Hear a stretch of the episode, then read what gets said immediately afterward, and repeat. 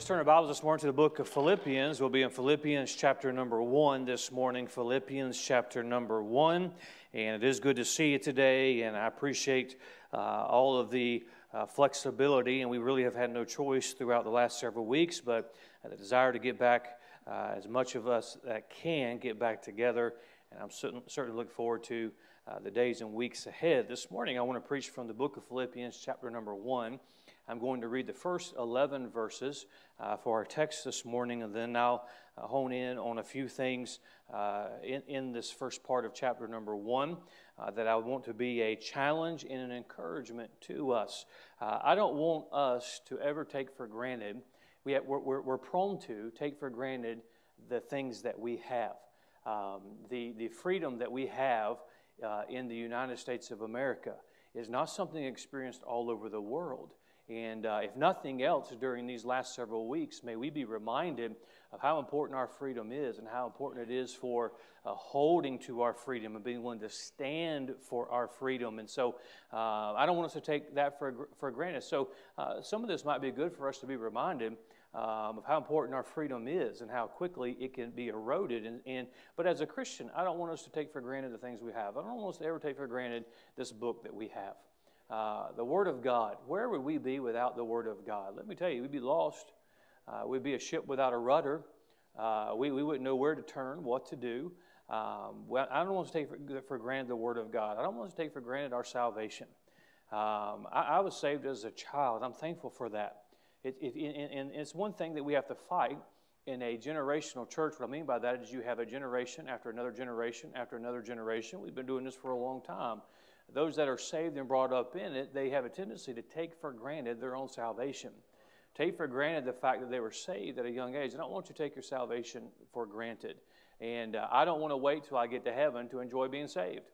I want to enjoy being saved now. I, want I, want I don't want to take for granted my salvation. I don't want to take for granted our church, what it means to have a church. Uh, and church, the term church is used so loosely today. Uh, I'm talking about a, a New Testament Bible believing, a New Testament church as is described in Scripture. And I think today uh, the message will um, remind us of some things uh, as it deals with our church family, as it deals with our own salvation, as it deals with the Word of God, as it deals with as we interact with one another, and how important it is. This lost world will never understand the New Testament church. Uh, the, the lost world does not, if, if you've never had a part in what a New Testament church is, it's hard for you to understand. Uh, that's why we see, even in, in, in, all this legislation for all this pandemic, uh, people who know nothing about church, nothing about the Spirit of God, deciding, well, this is how you can have church, and a church can function just fine. Well, you know, I've never, I've never run a government, so I'm not, I'm not going to take the time to tell people how they have to do this and that. And people who have no understanding of the church don't need to be deciding how the church can meet and how they can function. God's done that. But they're never going to under, in, in, in, if I can use this terminology, in fairness to them, they don't know the Spirit of God. They don't understand the church. And how sad it is when those who have their membership in a church don't understand the church. When those who have their membership in the church are just casual observers. They rob themselves of the joy that comes with being part of the church of God. And if you're a Christian, whether you're sitting at home this morning or whether you're here in the building this morning and you don't have the joy of the Lord in your heart and you're miserable as a child of God, the problem is not with the church. No apology needs to be made for the Independent Baptist Church. And uh, it, the, the, problem is, the problem is we've lost touch with what it means to be part of the church and to realize the opportunities we have with the church. That's not even introduction. That's just before I read the scripture this morning. Philippians chapter number 1, verse 1. Paul and Timotheus, the servants of Jesus Christ, to all the saints in Christ Jesus which are at Philippi, with the bishops and deacons. Grace be unto you and peace from God our Father and from the Lord Jesus Christ. I thank my God upon every remembrance of you always in prayer, uh, always in every prayer of mine for you all, making requests with joy for your fellowship in the gospel from the first day until now. Being confident of this very thing, that he which hath begun a good work in you will perform it unto the day of Jesus Christ, even as it is meet for me to think this of you all, because I have you in my heart. Inasmuch as both in my bonds and in the defense and confirmation of the gospel ye all are partakers of my grace, for God is my record, how greatly I long after you all in the bowels of Jesus Christ. This I pray, that you love, your love may abound yet more and more in knowledge and in all judgment, that ye may approve things that are excellent, that ye may be sincere and without offense till the day of Christ, being filled with the fruits of righteousness, which are by Jesus Christ, unto the glory and praise of God. This morning, I want to take this passage and I want to draw your attention a little closer to verse number seven. And there's a phrase right in the middle of this verse that I want you to see this morning. Even as it is meet for me to think this of you all, because I have you in my heart. There was a relationship with the Apostle Paul and these Christians, the church at Philippi, that could not be broken, could not be severed by distance, could not be severed by prison bars. It could not be severed by persecution and miles and all of those things and the different missionary journeys that Paul found himself on could not be severed.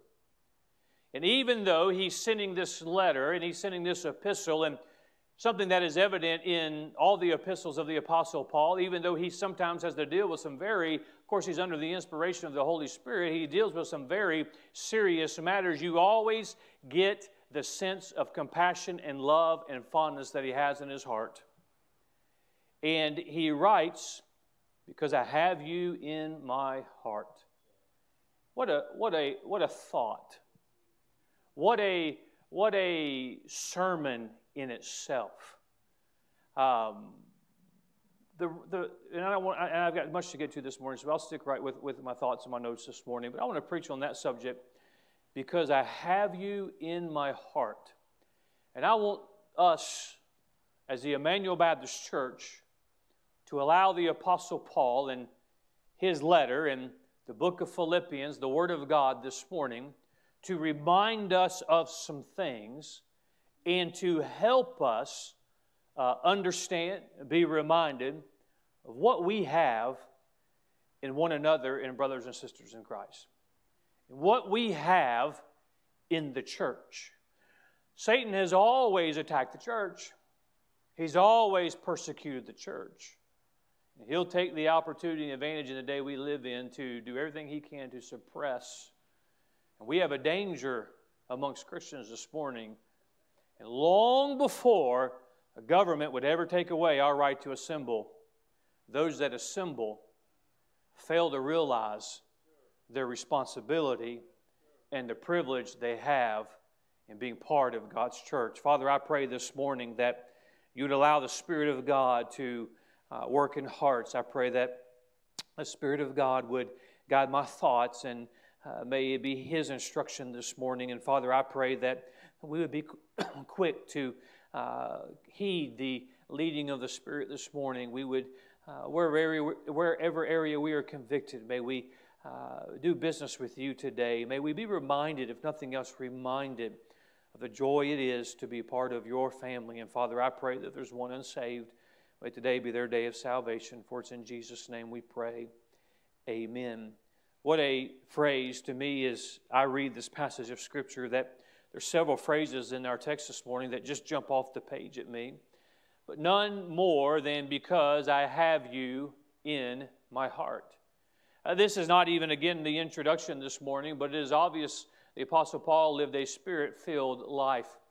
It is obvious that uh, as far as, a, as flesh and blood goes, he's set the standard for you and I as a pattern to live a spirit filled life. And there's something evidence in the, in, the, in the life of Paul, even though he was persecuted, even though uh, he faced all the things he faced, uh, he never allowed that to change his heart for people.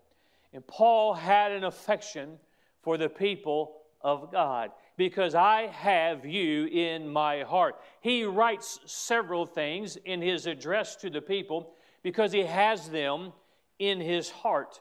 because he is thinking of them, because he is dwelling of them, because there is a bond between them uh, that cannot be broken. And we find here that even his, uh, his affection is obvious in that Paul uh, had the affection for the Christians, the church in Philippi. It's obvious that he had this in his heart. There was an obvious knitting of the hearts. And when God puts people together, he, and He connects them as a church, that's why this world does not understand a, a spirit led New Testament church because it should be, and, and that's why many of the epistles Paul wrote dealt with problems in the church because there should not be a spirit other than the Lord's Spirit. And he says, and there's a, there's, a, there's a knitting of the hearts, if you will. There's a connection that God has done. Now, I want you to notice in our text, verse 7, even as it is meet for me to think this of you all, because I have you in my heart, he gives further clarification. Inasmuch as both in my bonds and in the defense and confirmation of the gospel, ye are all partakers of my grace. What Paul is saying, when I was bound, you were with me. Uh, when I was bound and, and when I was in prison and when I faced all of the things that I faced, you were with me because there was that connection that only God could do. There was that body that only God could join. And he said, You are partakers of my grace. You are partakers of that blessing. It was because I knew you were with me, uh, that I could stand. It's because that I stood that you could also have strength to stand. So it was his bonds, the scripture tells us, but also in the defense and confirmation of the gospel. Paul was a preacher of the gospel. And in his preaching, he defended and proclaimed the gospel of the Lord Jesus Christ. And oh, we need more gospel preachers today. You say, well, Pastor, aren't all preachers gospel preachers? Oh, no, they're not all gospel preachers. And Paul was one who proclaimed, for by, for by grace are you saved, is through the, the, the applied blood of the Lord Jesus Christ, through faith in what he did on Calvary. And he said, in my defense of the gospel, in my confirmation of the gospel, ye all are partakers of my grace. See, nothing, nothing, don't miss this, nothing will take a group of Christians and bond them together like standing for what is right. Nothing will take a group of Christians and bond them together by the proclamation of the gospel. Don't miss this before I get into the outline this morning. You want to know why we are such a close knit church. It's because, first and foremost, it's about proclaiming the gospel of the Lord, Lord and Savior Jesus Christ. That's what bounds a church. It makes you closer than a church softball league. It makes you closer than potluck dinners. It makes you closer than whatever uh, uh fellowship that you want to do. And I'm not against any of those things, but the church was called to get the gospel to the world, and nothing binds a church in closeness like the proclamation and standing for the gospel. Nothing will, will, will, knit a group of hearts together like getting in the trenches together, battling the forces of hell together, defending that which is right together. And quite frankly, that is why some churches don't have the spirit they ought to have. It's because they're not preaching the gospel. It's because they're not uh, in the trenches together, standing for what is right. Much has been said through this pandemic, and everybody, everybody gives their opinion. I mean, not much has changed amongst Christians, but they give their opinion. Oh, this is, I wonder how churches are going to do, and I wonder how they're not going to be able to get them back together. Quite frankly, I've never worried about that. I've never worried. My, my biggest battle is being trying to be responsible and comply as I could because to keep you away. I'm never worried about whether the church would get back together. Why? Because we have a bond that you can't buy at a church barbecue. We have a bond that you can't get any other way than the proclaiming of the gospel, the defending of what is right. Uh, I love the spirit of our church. There is no spirit like the spirit of the Emmanuel Baptist Church. It's not. And you say, well, so, well, I, it, I like our spirit. It's a, it's a close knit. Why? You, you say, well, Pastor, do we have to stand in these areas? And Pastor, do we, we do really need to be as aggressive in these areas? Do you like the spirit? Well, if you get rid of one, you're going to get rid of the other. There is cause and effect. And there's nothing that will knit the hearts of what knitted Paul's heart to these people. It's the gospel. It was the stand that he took, and they took with him. So we see how God has, has combined their hearts, He has knitted their hearts, and, and, and the affection, He says, Because I have you in my heart. Because of that, or so the reasons He had him in His heart, I want us to look at this morning by way of outline. I want us to notice number one, Paul had a desire for them to have grace and peace. Look with me in verse number two Grace be unto you and peace from God our Father and from the Lord Jesus Christ. Paul had a desire for them to have grace and peace. Now, that word grace, Paul could not bestow salvation upon them. That word grace is, is speaking of blessings or favor. Peace, as preached on last Sunday, is that tranquility, that absence of things that would agitate your life, agitate your spirit to keep you from having peace. Paul understood that grace or blessings in the peace, tranquility came from, the, from God our Father and from the Lord Jesus Christ. Everybody, let me remind you this morning you don't find blessings of God outside of the will of God. You don't find blessings of God outside of the Word of God. And let me just remind all of us as the church you don't find peace and tranquility as a child of God away out of the out of the will of God. Paul reminds us, do we believe the Bible this morning? He reminds us that it comes from God the Father and the Lord Jesus Christ. He had a desire for them to be blessed by God. He had a desire for them to have a peace that comes only from God. Paul did not live a perfect life. Paul did not live an uneventful life.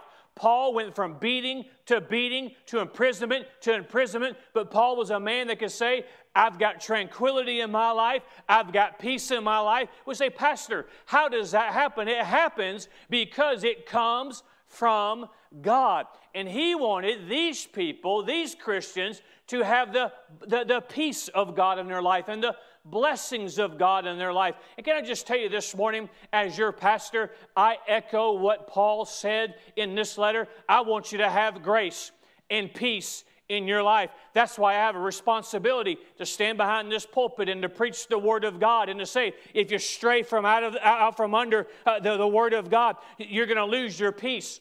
You're going to lose your tranquility. Uh, you're going to lose your blessings and your favor of God. If you stay underneath the Word of God, you stay underneath the authority of God. Oh, there's peace that comes from that. There, there's blessings that come from that. And we would not have time in the day for us to, even with the crowd we have this morning, to hear testimony after testimony after testimony of God's peace, of God's blessings, all because of the, the, the, the, the desire to please Him. He wanted them to have grace and peace. Let me just help you this morning, and I'm preaching obviously to us as a church, and and we really don't have a whole lot of, of, of guests uh, coming to church right now. So I, I just want to deal with all of us as a church this morning. As your pastor, if you come and you ask me to pray for something with you and I have a decision to make, I'm going to pray about it. And if the Lord gives me peace in my heart and the Lord gives me direction after spending time in prayer and time in fasting and, and, and seeking His will, and I come to you and I say, This is what I believe the Lord would have you to do based on, on, on this verse of Scripture and based on the peace that I have in my heart, my only desire is for you to have grace. My only desire is for you to have peace. And, and if I give you direction as your under shepherd, as the shepherd of this church, it is because I want you to be happy. It's because I want you to have joy. It's because I want you to have peace in your life. It's because I don't want you to, to, to face that out in this world that you will face when you leave the things of God. And sometimes the pastor has to be willing to be the adversary to say, No, this is what you need to do. It's only for one reason I want you to be blessed. My desire, and I wish, I wish, I wish, uh, and I'll take the time this morning to remind all our young couples and, and, and, and our young adults and our teenagers I want you to be happy. I want you to have peace. I want you to be blessed. That is my goal. That is my desire. I want you to reach your potential for God. I want you to look back on your life one day and say, I had these opportunities and I took them for the Lord, and, and God gave me a church, and God gave me a pastor, and God gave me parents, and God gave me Sunday school teachers to help me reach my potential. I did more than I thought I ever could do, and it's because of the people God placed in my life. There are those who just want you to have grace they just want you to have peace. I haven't pastored as long as some, but I've pastored long enough to know what peace is not. I know what it's like to know what it is to have God's blessings. See, Paul had a desire for, the, for them to have grace and peace. And by the way, it's a reminder for all of us as we go to church together and we serve together, that'll be our desire for one another to have peace, to have blessings. I want our church to have peace. This world could be fighting all around us, and there's all, but you know what I love about walking in these doors? It's because there's a tranquility in here. There's a peace in here. There's blessings here. And it comes from God our Father and from the Lord Jesus Christ. Don't miss out on the blessings. Don't miss out on the peace. Uh, number two, Paul understood the joy of praying for others. He moves right from gr- verse number two Grace be unto you, and peace from God our Father and from the Lord Jesus Christ. I thank my God upon every remembrance of you, always, in every prayer of mine for you, all making requests with joy. Paul makes a very interesting statement. He says, I thank my God upon every remembrance of you. And this must have been some people. Perfect, no problems, nobody gossiped, nobody complained. No, they weren't perfect people. Paul said, I thank my God upon every remembrance of you. Now, I'll get into the, the, the, the point I made and number two, but let me just say this. What would it do in our churches if we thought about our church family and we thought that way about everybody we went to church with? Pastor, I just, that one person, that's your problem. That's not my problem. Well, I just can't get, well, that's, again, that's your problem. Sounds like to me that you have some things in your heart you need to get right with the Lord. You have some things that you need to turn over to God. Well, this was, well, maybe it was, maybe it wasn't. But I thank God upon every remembrance of you, always, in every prayer of mine for you. Let me tell you why. Let me tell you why. Don't miss this. Let me tell you why some Christians, some church members, cannot make that statement because they don't remember one another in the context that Paul did. If you notice very closely, verse 3 and verse 4, he's making those comments. I remember them and always do, and it's when I'm praying for them. And the reason why some Christians don't think of their fellow church members, their fellow Christians, as they should, they're still thinking about that offense from 1987. They're still thinking of the fact that some, there was some perceived slight or some real slight.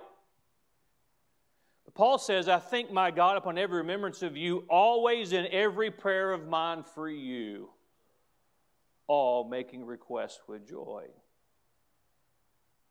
Paul took time to remember them by praying for them, and he prayed for them when he remembered them. We'd have a revival in our churches if this was true. it, he understood the joy of praying for other people. You know, it's, it's sad that many times Christians spend more time gossiping about other Christians than they do praying for Christians.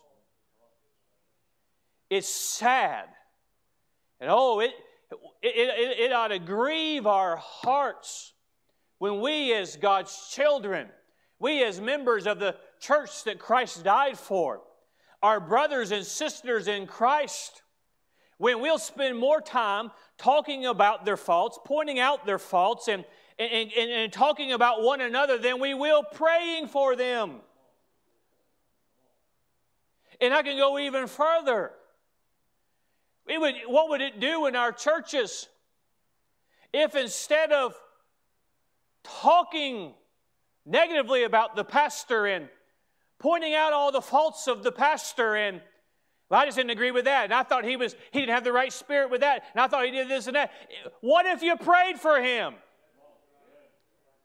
And quite frankly, there'd be a lot of preachers, a lot of pastors with a lot more grace and patience in their heart and their life if they actually prayed for the people that they pastored?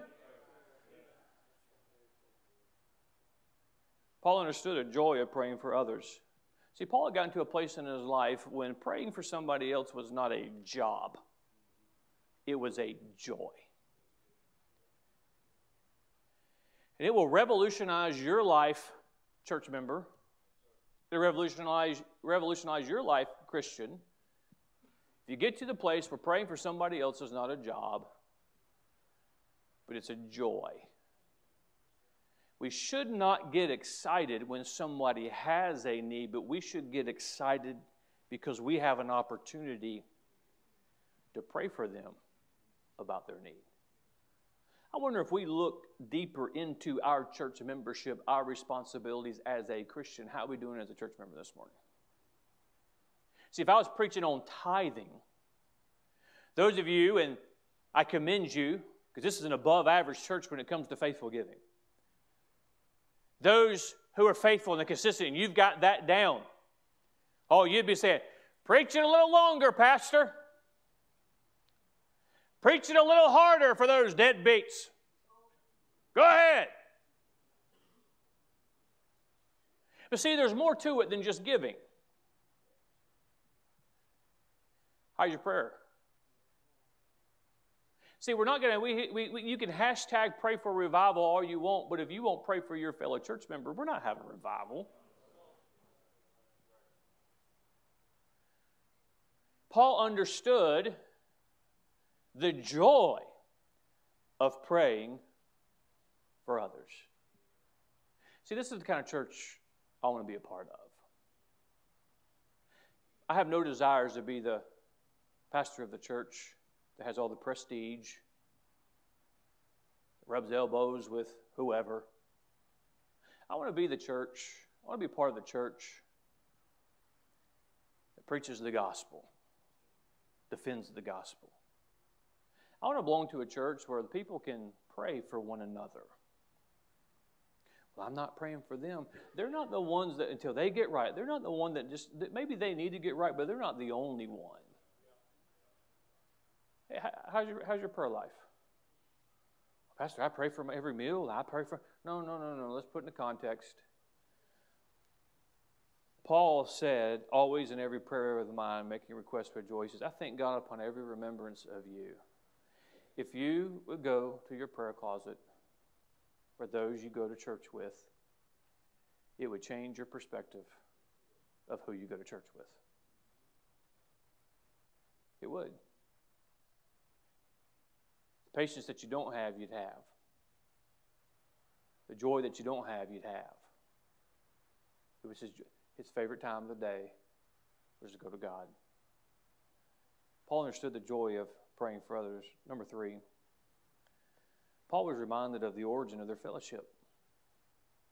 Don't miss this. This is this this hasn't been very good so far, but this is good. Verse number five. For your fellowship in the gospel from the first day until now, being confident of this very thing, that he which hath begun a good work in you will perform it unto the day of Jesus Christ. Paul was reminiscent of the origin of their fellowship. What brought them together? It was the fellowship in the gospel. The fellowship was that they had all been saved by the gospel of the Lord Jesus Christ. They had all gotten to God the same way because there's only one way. They had all believed on the Lord Jesus Christ. They had all put their works aside and just simply by faith trusted the payment that Christ made. Their fellowship was in the gospel. I don't have time, and I've taught you about it many, many times. That's why these, these emergent, crazy, uh, do what you want to do churches, that there isn't the fellowship, there isn't the spirit at a Bible believing New Testament church because they don't have the same fellowship. It's not a fellowship in the gospel. You and I have fellowship. Don't, don't do it too, too much this morning, but if you were to look around this morning and wonder, and I know we have many members still uh, not able to be here, but if you just look around at who's here and say, How in the world did, did all this get put together? How in the world did this group of people from all these different backgrounds get put together in this one place with one goal? It's simple fellowship of the gospel. It wasn't a political alliance that brought us together. It wasn't the same educational background that brings us together. It wasn't the same likes and the same dislikes. It certainly wasn't an affection for the same football team that brings us together. It was the gospel. We have fellowship in the gospel. Paul never got away from that. In church, let me remind us this morning that if we meet for any other reason besides the fellowship and the gospel, it's just not going to be the same. We're losing our purpose. We're losing our way. I, am for, I'm not necessarily against other things that go on, but the Emmanuel Baptist Church exists because of the fellowship of the gospel. You say, well, do you exclude people? Anybody can come and get saved that wants to get saved. And those church doors are for anybody to come and hear the word of God preached. But we have a fellowship because it's in the gospel. And he was reminiscent of the origin of their fellowship. You know why we all belong together as Emmanuel Baptist Church? First and foremost, because we're all saved. We all have salvation. That's why it's, it's scriptural. To be a member of the Emmanuel Baptist Church, you need to be saved. Because that's our fellowship. That, that, that's, that's the reason why we get together as a fellowship in the gospel. Notice what he said. He said, being confident of this very thing. In verse 6 that he which hath begun a good work in you will perform it until the day of Jesus Christ. Paul was confident that we'd be in fellowship from salvation to eternity. Because Christ is the one who did the work. See, you can fall out of fellowship, meaning your walk with God, but you can never fall out of fellowship when it comes to salvation. Because once saved, always saved. And friend, there's sometimes that, that Christians get away from God and you, and you hate to have that fellowship broken as far as walking the same path, laboring together with the gospel, defending the truth of the Word of God in the trenches of spiritual warfare. But there is a bond. That's why we need to remember that ultimately we are still brothers and sisters in Christ. Paul reminded them of the origin of their fellowship. It's our salvation that binds us together. They were still saved, he would still be saved. God would do the work. And friend, let me just remind us, because I believe Paul reminds them that it's God's job to keep you saved. It's not my job to keep you saved. It's, it's God's job to keep you saved. Well, I know God, God, God will keep you saved. Uh, and he says that's his, he reminds them of the origin of their fellowship. Uh, that's why it's more than just being, well, we're part of, no, no, we are a, a local assembly. We are God's family. And what is it that makes us all God's family? It's our salvation.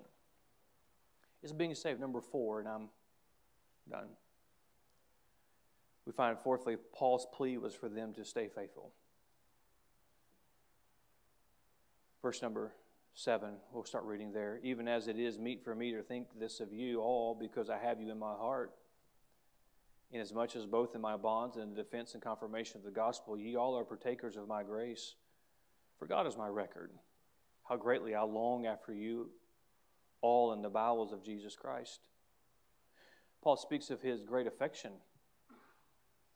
for them in the bowels of Jesus Christ. What he's speaking of is the area the hearts and the lungs are. That's the greatest way he could, he could write about the affection that he had for God's people. In this I pray that you, your love may abound yet more and more in knowledge and in all judgment, that you may approve things that are excellent, that you may be sincere and without offense to the day of Christ let me start with verse 9. He says, In this I pray that your love may abound yet more and more in knowledge and in all judgment. A desire for them, prayer for them to stay faithful. One of my prayers for the membership of the Emmanuel Baptist Church is for you to stay faithful. I'm never going to pray for you to get rich. I do pray for your businesses, those of you that, are in business. I do pray for your blessings in that area, but I don't pray for you to get rich. I pray for you to stay faithful. I don't pray for you to have everything this world offers. And I'll just confess to you, to the teenagers that are here, to the young people, those young parents who you have your children in nursery, I'll never pray. I'll never pray for your child to be a success as far as this world's concerned. And I don't set out to do it, but sometimes my prayer is the exact opposite of their desires. And quite frankly, since I'm just throwing everything out this morning, sometimes my prayers are against your desires. Because my prayer is for them to be faithful, not to be successful. My prayer is for them to be faithful, not to be happy, even as the world would say happiness is. My prayer is for them to be faithful, not to be accepted. My prayer is for them to be faithful. And quite frankly, my, my prayer for the people of the Emmanuel Baptist churches is for them to be faithful. When, as we mentioned this morning, when some of our membership needs prayer, I pray for them in what they are dealing with in bereavement or some other area, strength of body, well, what, they're facing a surgery, facing whatever. But through that, may they be faithful. We have some in the building this morning who's, who've buried a spouse in the last several years. I have prayed for God to comfort them, but I've also prayed for them to remain faithful. Some of you have had broken hearts by children and broken hearts by others. I cannot mend your heart. I cannot take away your disappointment and pain, but I can pray for you to just be faithful. Faithfulness.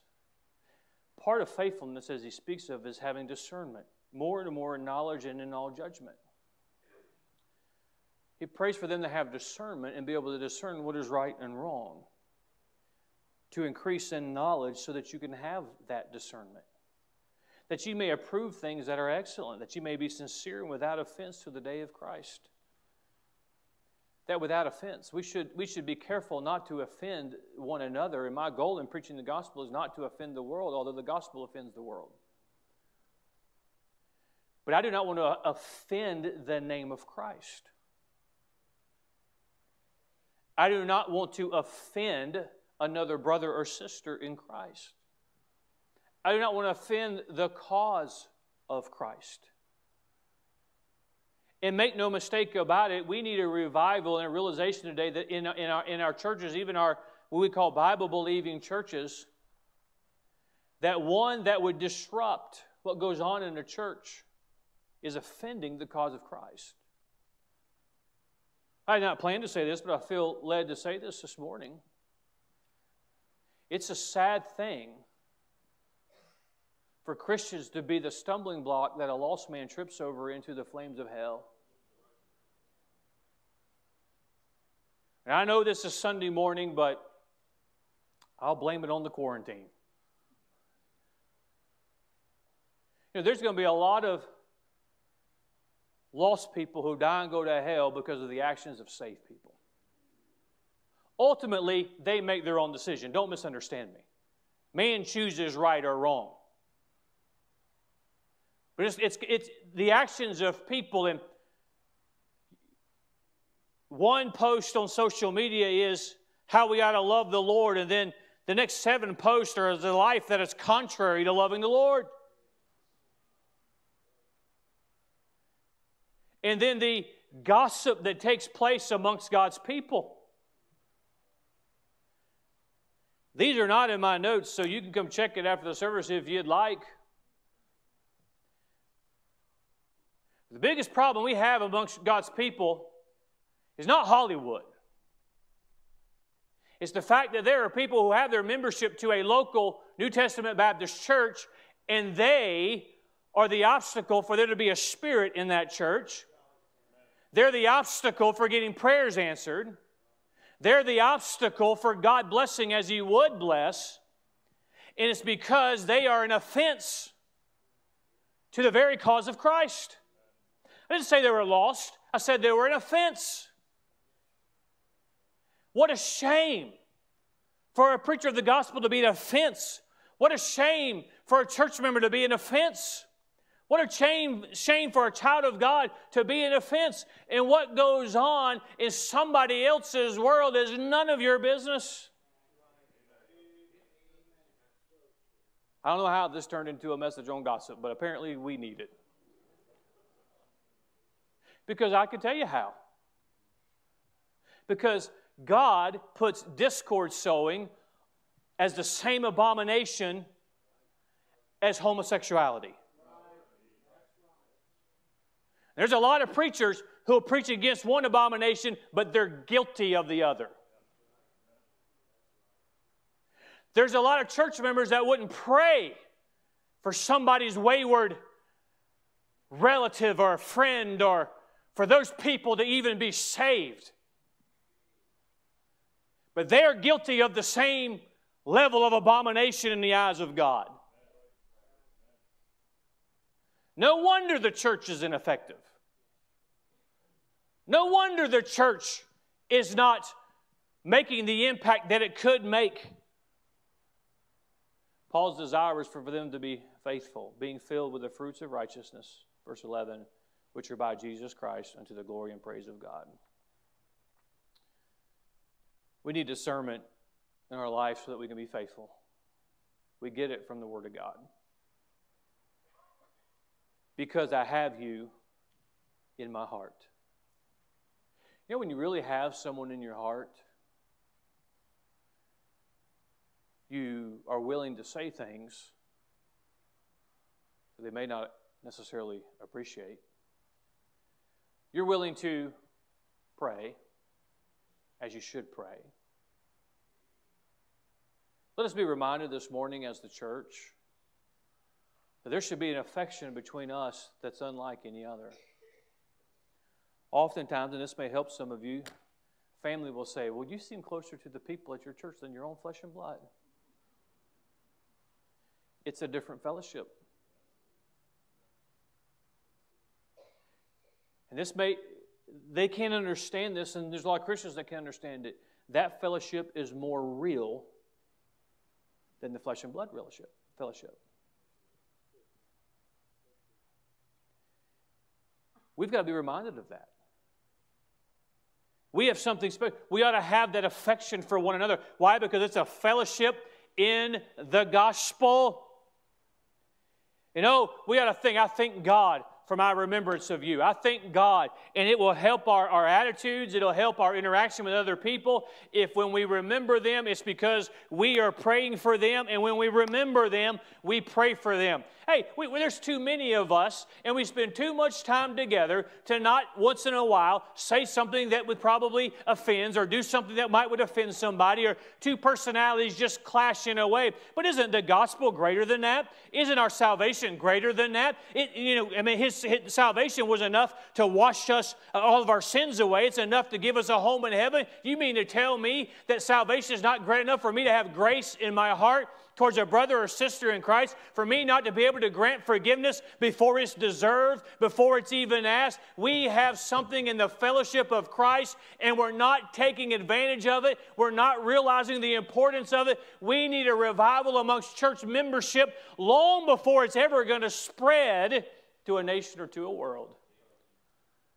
As we go to the invitation this morning, first of all, if you're not saved, you need to get saved this morning. Then you begin to understand the fellowship.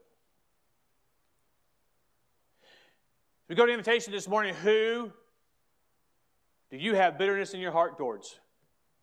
I just can't pray for them. Let me help you with that. If you would start to pray for them, it would deal with that bitterness in your heart. Uh, are we praying for one another? Have you forgotten the fellowship that we have. We ought to be praying for faithfulness. Faithfulness. We put the premium on popularity when God puts it on faithfulness. We put the premium on talent and God puts it on faithfulness. We put the premium on prestige and God puts it on faithfulness. We put the premium on properties and buildings and and, and notoriety, and God puts it on faithfulness. My prayer is for a faithful church, faithful people. May we do as the Lord